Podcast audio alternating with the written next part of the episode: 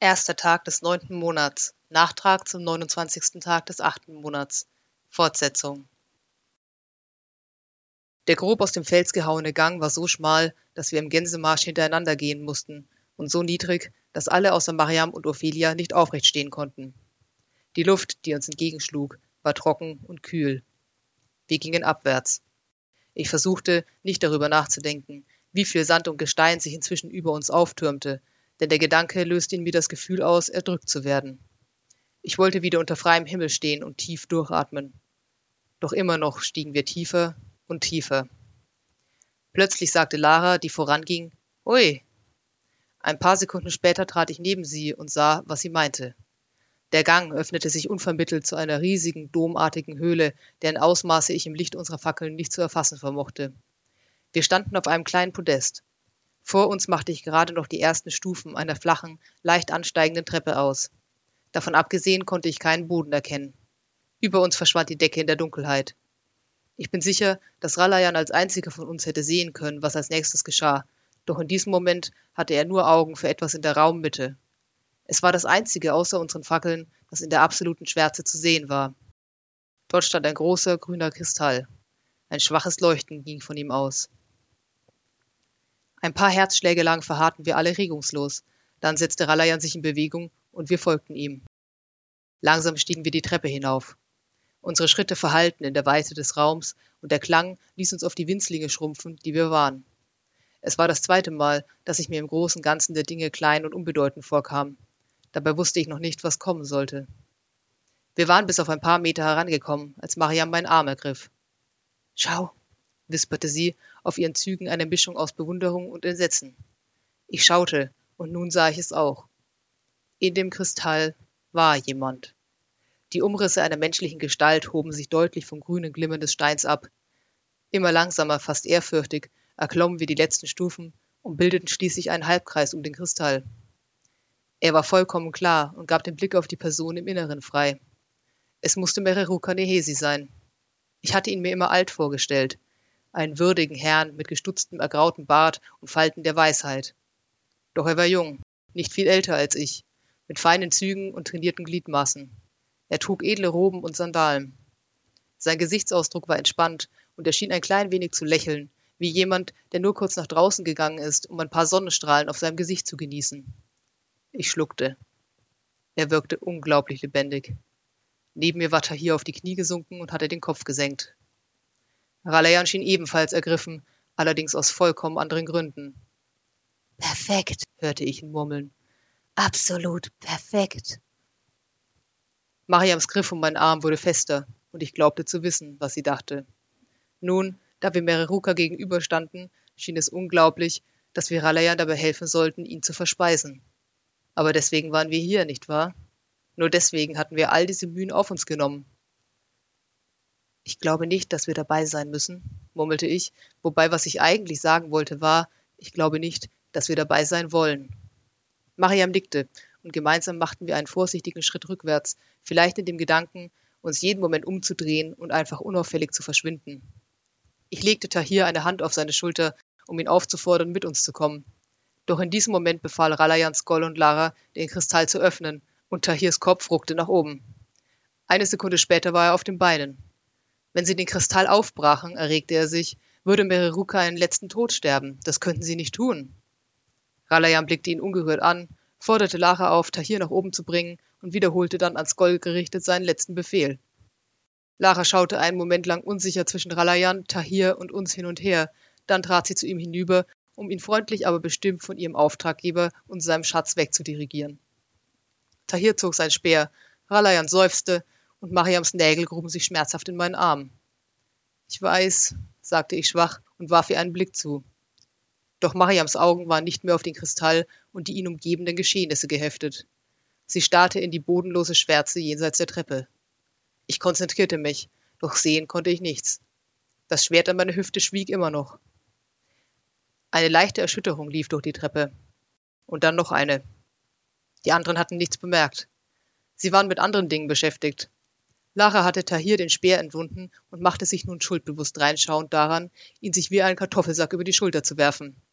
Doch bevor es dazu kam, bebte der Boden noch einmal. heftiger als zuvor. Alle hielten sie nun inne. Oh, sagte Mariam schwach. Sie war blass geworden. Dort, wo kein Boden war, regte sich etwas. Etwas Riesiges war im Begriff, sich zu erheben. Ich griff nach Mariams Hand und rannte los, die Treppe hinunter. Hinter mir hörte ich Laras leichtfüßige Schritte und wusste, dass sie uns folgte. Hoffentlich hatte sie Tahir dabei. Doch wir waren noch nicht die Hälfte der Treppe hinuntergeschlittert, als sich vor uns mit einem gewaltigen Rums etwas quer über die Stufen legte. Der Stein splitterte unter dem Aufprall. Gerade noch rechtzeitig bremsten wir ab. Unser Weg nach draußen war versperrt. Versperrt von einem haushohen Echsenschwanz. Jede Schuppe war so groß wie mein Kopf, und als das Licht unserer Fackeln darauf fiel, konnte ich sehen, dass sie grün waren. Nicht das graue, schleimige Grün des Drachens aus dem Sumpf, sondern das strahlende Grün junger Knospen, das Grün des Kristalls. Wir wichen zurück, bis wir wieder auf dem kleinen Podest standen. In der Höhle zu unseren Füßen wand und schlängelte sich ein Körper. Der einzige Gedanke, der mir immer wieder durch den Kopf ging, war ein Drache, ein alter Drache, ein sehr alter Drache. Dann tauchte ein Kopf aus der Finsternis auf. Es war ein monströser Kopf mit einer riesigen Schnauze, dunklen Augen und sechs Hörnern. Ich kannte ihn. Es war der Drache, dessen ganz und gar nicht maßstabsgetreue Statue weit über uns in der Grabkammer stand. Der Drache, zwischen dessen Vorderbeinen wir in den Tunnel hinabgestiegen waren, nachdem Skoll und Lara den falschen Steinsarg zur Seite geschoben hatten. Der Drache, der das Grab bewachte. Der Drache, der uns töten würde. Lara hatte Tahir losgelassen und beide starrten mit offenen Mündern zu dem gewaltigen Wesen hinauf. Skoll hielt sein Schwert umklammert, doch es wirkte im Vergleich wie ein Zahnstocher. Selbst Ralayan schien sprachlos. Langsam brachte der Drache seinen Kopf auf eine Höhe mit dem Podest.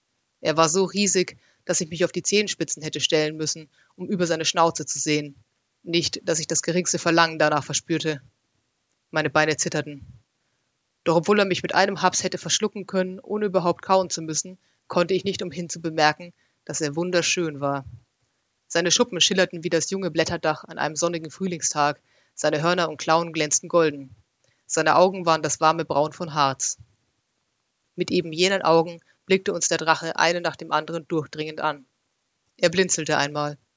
Und dann sprach er. Dies ist die letzte Ruhestätte von Merehu Kanehesi, Oberster seines Volkes, erster Diener des Himmels, vorderster Beschützer des Landes. Ich hörte die Stimme in meinem Kopf, und obwohl sie in einer Sprache zu mir sprach, von der ich wusste, dass ich sie nicht kannte, verstand ich jedes Wort. Ihr seid unerlaubt hier eingedrungen und müsst nun die Konsequenzen tragen. Die Stimme des Drachen klang in einer Art und Weise ruhig, die mir sagte, dass wir nicht mehr waren als eine bedauernswerte Plage. Wir waren so unbedeutend, dass wir nicht einmal einen Wutausbruch wert waren. Er erhob sich noch ein wenig mehr, und wofür immer er sich bereit machte, es konnte nicht gut sein. Wartet! Ralayan hatte sich gefangen. Wir sind keine einfachen Grabräuber. Wir suchen kein Gold und keinen Ruhm. Hört mich an. Der Drache legte den Kopf schief und wartete. Ich bin ein Gelehrter. Für Dekaden habe ich die Kultur und das Wissen eures Volkes studiert, und fast genauso lang habe ich gebraucht, um diesen Ort zu finden. Ich kann euch nicht sagen, was es mir bedeutet, hier zu sein. Es gibt so viel, das ich nicht weiß, so viel, das verloren gegangen ist. Ich kam her, weil ich hoffte, es wäre noch etwas da. Der Drache legte den Kopf auf die andere Seite und schien darüber nachzudenken.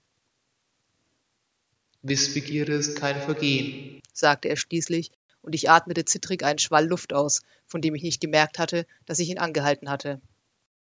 Wie plantet ihr, dieses Ziel zu erreichen? Ralayan zögerte. Dann entschied er sich für die Wahrheit, und vielleicht war es das, was sein Leben rettete. Ich würde den Körper brauchen, gab er zu. Ich verstehe, sagte der Drache, und ich bilde mir ein, dass ein Hauch Resignation in seinen Worten mitschwang. Wissbegierde ohne Moral. Als ich dieses Vorhaben entwarf, wusste ich nicht, dass noch jemand hier sein würde. Ralayan sah dem Drachen in die Augen. Aber ihr seid hier. Ihr könntet mich lehren. Ich könnte euch viele Dinge lehren, ja, sagte der Drache langsam. Doch ihr habt eine falsche Vorstellung von euch, wenn ihr glaubt, dass ihr sie verstehen könntet.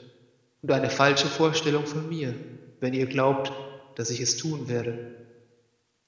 Ich sah einen Ausdruck auf Ralayans fremdartigen Gesichtszügen auftauchen, den ich dort bisher nie gesehen hatte, und brauchte einen Moment, um ihn einzuordnen.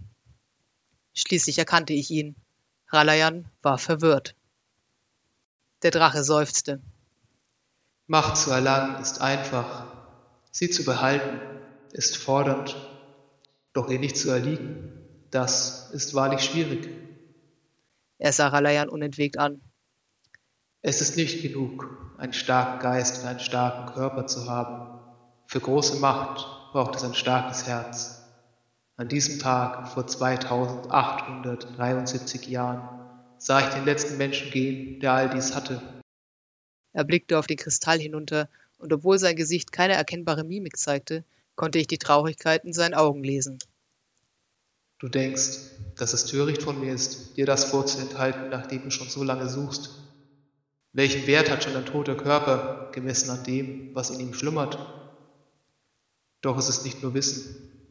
Es sind Erinnerungen, Gedanken und Gefühle. Der Drache sah Ralayan ernst an. Diese Dinge werde ich dir nicht überlassen. Und wie könnte ich jemanden lehren, der glaubt, dass es ihm zusteht, all das zu besitzen? Ralayan schwieg. Zum ersten Mal, seit ich ihn kannte, schien er nicht zu wissen, was er sagen sollte. Was muss man denn tun, um von euch zu lernen? fragte Tahir zögerlich. Es ist nur, fügte er nervös an, als der Drache seine Aufmerksamkeit ihm zuwandte. Wir haben wirklich lange darauf gewartet, dass. Seine Stimme wurde leiser und verlor sich. Der Blick des Drachens verweilte auf ihm, und ich fragte mich, ob Tahir bemerkt hatte, wie unglaublich ähnlich er dem jungen Mann im Inneren des Kristalls sah. Dem Drachen war es jedenfalls nicht entgangen. Ich weiß, Tahir, sagte er schließlich. Ihr kennt meinen Namen? Ich kenne alle eure Namen. Da war ein Lächeln in seiner Stimme. Und ich beobachte dich schon seit geraumer Zeit, so wie ich viele vor dir beobachtet habe, bislang vergebens. Vielleicht werden wir uns eines Tages wiedersehen, vielleicht nicht. Das wird die Zeit weisen. Die Zeit?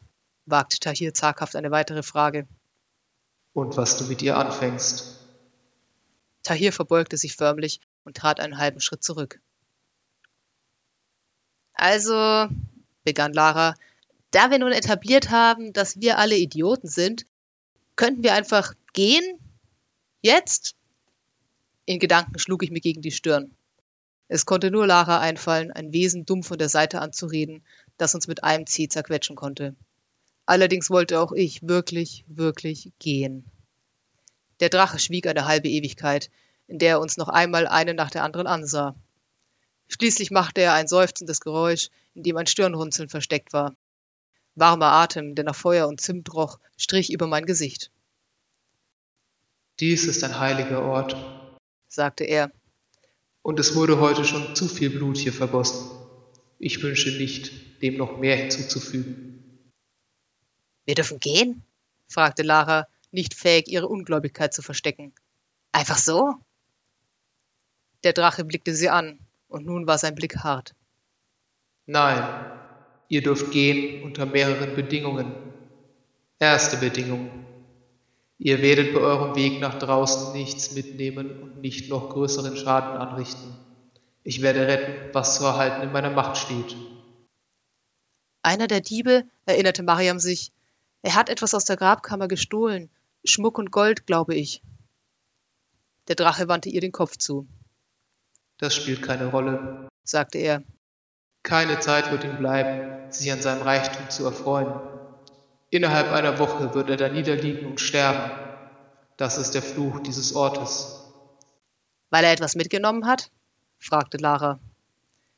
Weil er sich den größten unserer Krieger in unguter Absicht entgegenstellte und von ihnen mit dem Odem des Todes gestraft wurde.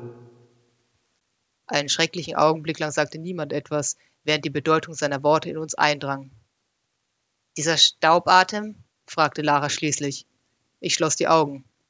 Wir mussten es wissen, doch ich wollte es nicht wissen. Ja, sagte der Drache. Meine Beine wurden weich. Aber, sagte ich, unser Freund, er. Hilflos wandte ich mich zu Skoll. Dieser blickte unverwandt den Drachen an. Der Drache schüttelte den Kopf. Es gibt nichts, was man dagegen tun könnte. Aber setzte ich erneut an. Nichts, sagte der Drache. Die Endgültigkeit des Wortes hing schwer in der Weite der Kaverne. Zweite Bedingung, sagte der Drache ungerührt. Ihr werdet niemandem erzählen, wie ihr diesen Ort gefunden habt oder wo er liegt. Ich werde wissen, wenn ihr es tut. Wir warteten schweigend. Dritte Bedingung. Mererukas Lieblingslied. Er sah mich an. Sing es mir. Ich brauchte einen Moment, um zu reagieren. Mein Körper bewegte sich, als gehöre er jemand anderem. Zu viel war in den letzten Stunden passiert. Das Lied erzählte von lauen Sommernächten, geselligen Zusammenkünften, Wein, Musik und Liebe. Ich fühlte nichts von all dem. Ich fühlte den verzweifelten Wunsch, an die Oberfläche zurückzukehren und alleine in den Dünen meine Gedanken zu ordnen. Aber das spielte keine Rolle. Es war Abend im lachenden Drachen und jemand hatte ein Lied verlangt, das ich nicht mochte. Ich musste das passende Gesicht machen und so tun, als sei es mir eine Freude. Ich schloss die Augen, versuchte meinen Geist zu leeren und wieder in den Zustand zu finden, in dem ich oben in der Vorkammer gewesen war. Es funktionierte nur mittelmäßig. Doch ich hatte das Lied in den letzten Wochen so oft geübt, dass es einfach passierte. Worte und Melodie kamen flüssig. Lange nachdem die letzten Töne verklungen waren, öffnete der Drache eines seiner großen dunklen Augen. Danke, sagte er aufrichtig. Jetzt geht. Die Wüste wird dieses Grab wieder an sich nehmen. Sucht nicht noch einmal nach ihm.